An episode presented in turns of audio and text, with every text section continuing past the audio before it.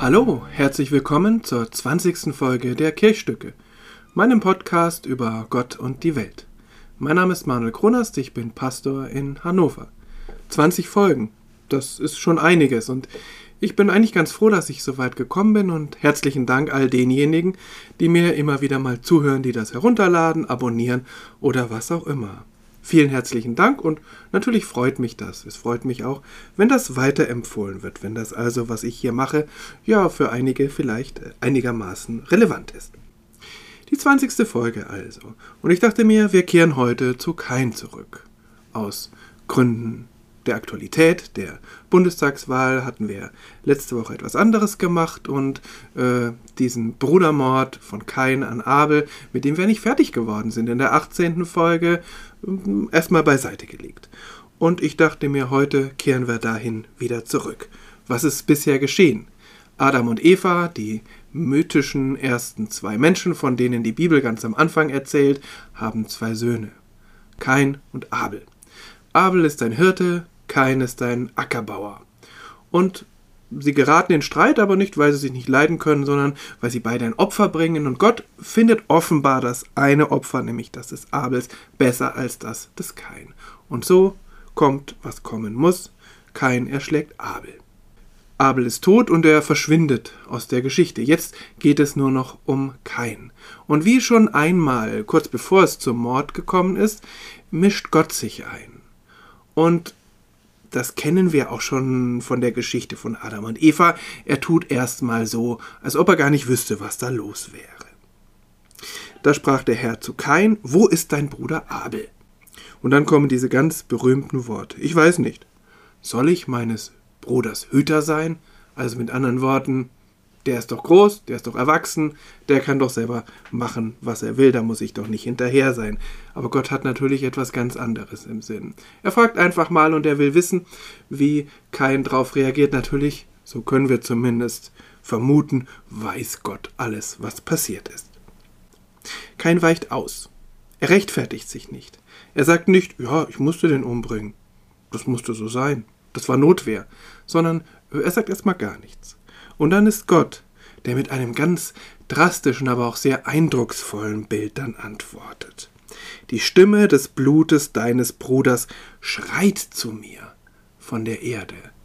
Also dieses Bild, dass die Erde, der Untergrund, das Fundament, auf dem Kain lebt und alle anderen Menschen, die damals schon da sind, dass das verletzt wurde, dass dieses Blut da reingesickert ist und dass die Erde sich aufbäumt, dass die Erde sich wehrt dagegen, gegen diese Vergewaltigung der natürlichen Gesetze durch diesen Brudermord. Ein ganz starkes Bild.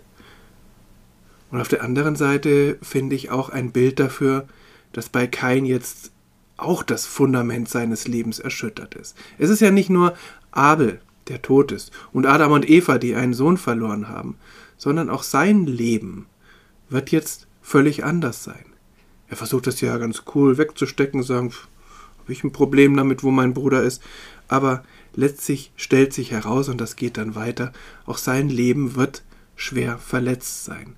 Der Grund, auf dem er bisher gelebt hat, der Acker, die Grundlage seines Einkommens, die ist verletzt und die trägt ihn nicht mehr. Und er kann da nicht bleiben.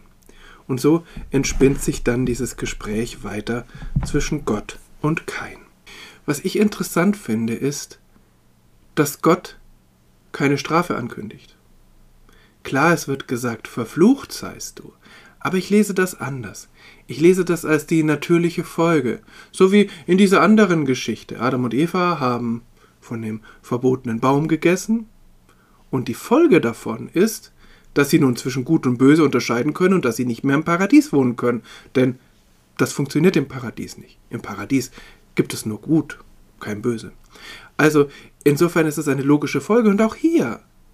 Gott sagt nicht, ich verfluche dich jetzt, weil du das getan hast, sondern Gott sagt, dein Leben wird nun verflucht sein. Du wirst dort nicht bleiben können, wo du jetzt bist. Vielleicht räumlich, aber zumindest im übertragenen Sinn. Und das ist dann dieser Fluch. Aber nicht, weil Gott den ausspricht, sondern weil kein selbst das in die Wege geleitet hat mit seiner Tat. Und dann sagt er, ich muss unterwegs sein und man wird mich töten können, wann immer man mich sieht. Und ich glaube, da ist weniger mit gemeint, die töten mich jetzt alle, weil ich ein Mörder bin, sondern die töten mich, weil ich keinen festen Ort mehr habe. Als Nicht-Sesshafter, als Obdachloser bin ich der Gewalt ausgesetzt. Ich habe keine Familienbande, die mich schützt. Ich habe mich selbst aus meiner Familie herauskatapultiert. Und jetzt bin ich schutzlos. Ich bin allein in einer Welt, wo ganz viel darauf ankommt, in einer Beziehung zu stehen, in einer Familie, in einem Stamm aufgehoben zu sein. Das alles habe ich nicht mehr. Und dann kommt es zu dieser rätselhaften Übertragung eines Zeichens. Und der Herr machte ein Zeichen an Kain, dass ihn niemand erschlüge, der ihn fände. Ich habe nirgendwo einen Hinweis darauf gefunden, wie man sich dieses Zeichen vorstellen kann ob das irgendeine Schrift gewesen ist, eine Tätowierung oder ein Schild, äh, irgendetwas, woran man das erkennen kann. Nicht nur, dass er ein Mörder ist, so wird ja oft gesagt, ein Keinsmal brandmarkt jemanden als ein Verbrecher, noch, dass er geschützt ist. Irgendwie so ein Amulett oder ein Schutzzauber, wo man daran merkt, dass man diesen Menschen nicht angreifen kann. Vielleicht ist es gar kein sichtbares Zeichen. Vielleicht ist das auch ein ganz allgemeines Zeichen. Denn was Gott hier verhindern will, ist nicht eine gerichtliche Lösung dieses Problems oder dass in anderen Fällen vielleicht dem Mörder, dass dem Mörder seine gerechten Strafe zugefügt wird und die Opfer Gerechtigkeit bekommen. Das ist, glaube ich, damit nicht gemeint, denn in der Bibel wird ja lang und breit erklärt, wie solche Gerichtsprozesse auszusehen haben und welche Strafe für welches Verbrechen denn äh, am besten ist. Also das kann es nicht sein, sondern es geht darum, dass dieses wahllose Erschlagen, auch die Blutrache, die ja heute noch in vielen dieser Gebiete einfach gang und gäbe ist, dass die Blutrache dadurch verhindert wird. Kein kann nicht einfach dadurch erschlagen werden, dass er keinen Wohnort hat. Er kann nicht einfach dadurch erschlagen werden, dass er keine Familie hat, die ihn schützen kann. Er kann nicht einfach dadurch erschlagen werden, dass er ein Mörder ist, sondern es muss eine geordnete Lösung dieses Problems geben. Und das finde ich ganz schön modern, weil es einfach äh, ganz am Anfang der Bibel, das finde ich faszinierend, ganz am Anfang der Bibel wird erstmal das Thema Mord angesprochen dass die Menschen plötzlich, wo sie sich entscheiden können zwischen Gut und Böse, sich auch für Böse entscheiden können und einander umbringen können. Und es wird gesagt, wie eine Gesellschaft damit umgehen könnte. Und die Lösung, einfach wahllos draufzuschlagen und Selbstjustiz oder Blutrache zu üben, das ist für Gott keine. Sondern letztlich geht es darum, einen geordneten Prozess in Gang zu setzen und dass auch diejenigen, ja, vielleicht kann man das auch so sagen, dass diejenigen, die ein Verbrechen begangen haben, die das Fundament ihres Lebens und der Gesellschaft erschüttert haben, dass die auch noch irgendwie eine Zukunft haben. Denn da geht es ja weiter bei Kain. Der wird eine Familie gründen, der wird eine Stadt bauen, der wird erfolgreich sein.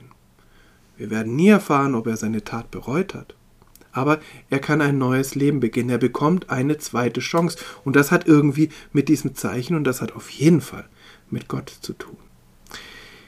Ich finde es spannend, dass da beides drin steckt. Da wird nichts verharmlost. Da wird nicht gesagt, da gibt es mildernde Umstände, sondern es wird einfach gesagt, der hat diesen Mann erschlagen und das wird sein Leben grundlegend verändern.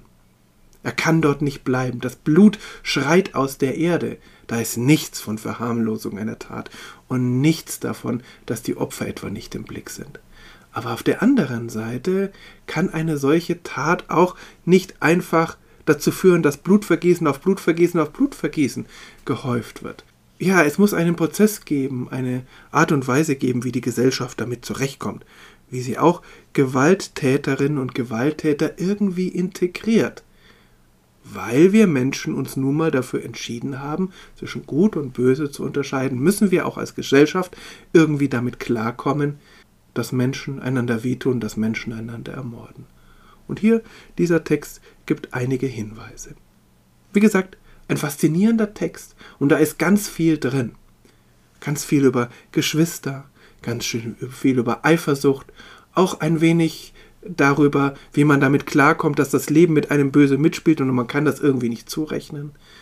Es ist was über die Folgen von Gewalt auf das Leben der Schuldigen und es ist etwas drin über den Umgang der Gesellschaft mit Gewalt. Also eine, ein Kirchstück, eine Geschichte, die sich lohnt, immer wieder und wieder zu lesen. Bis zum nächsten Mal. Bleiben Sie, bleibt gesund und behütet.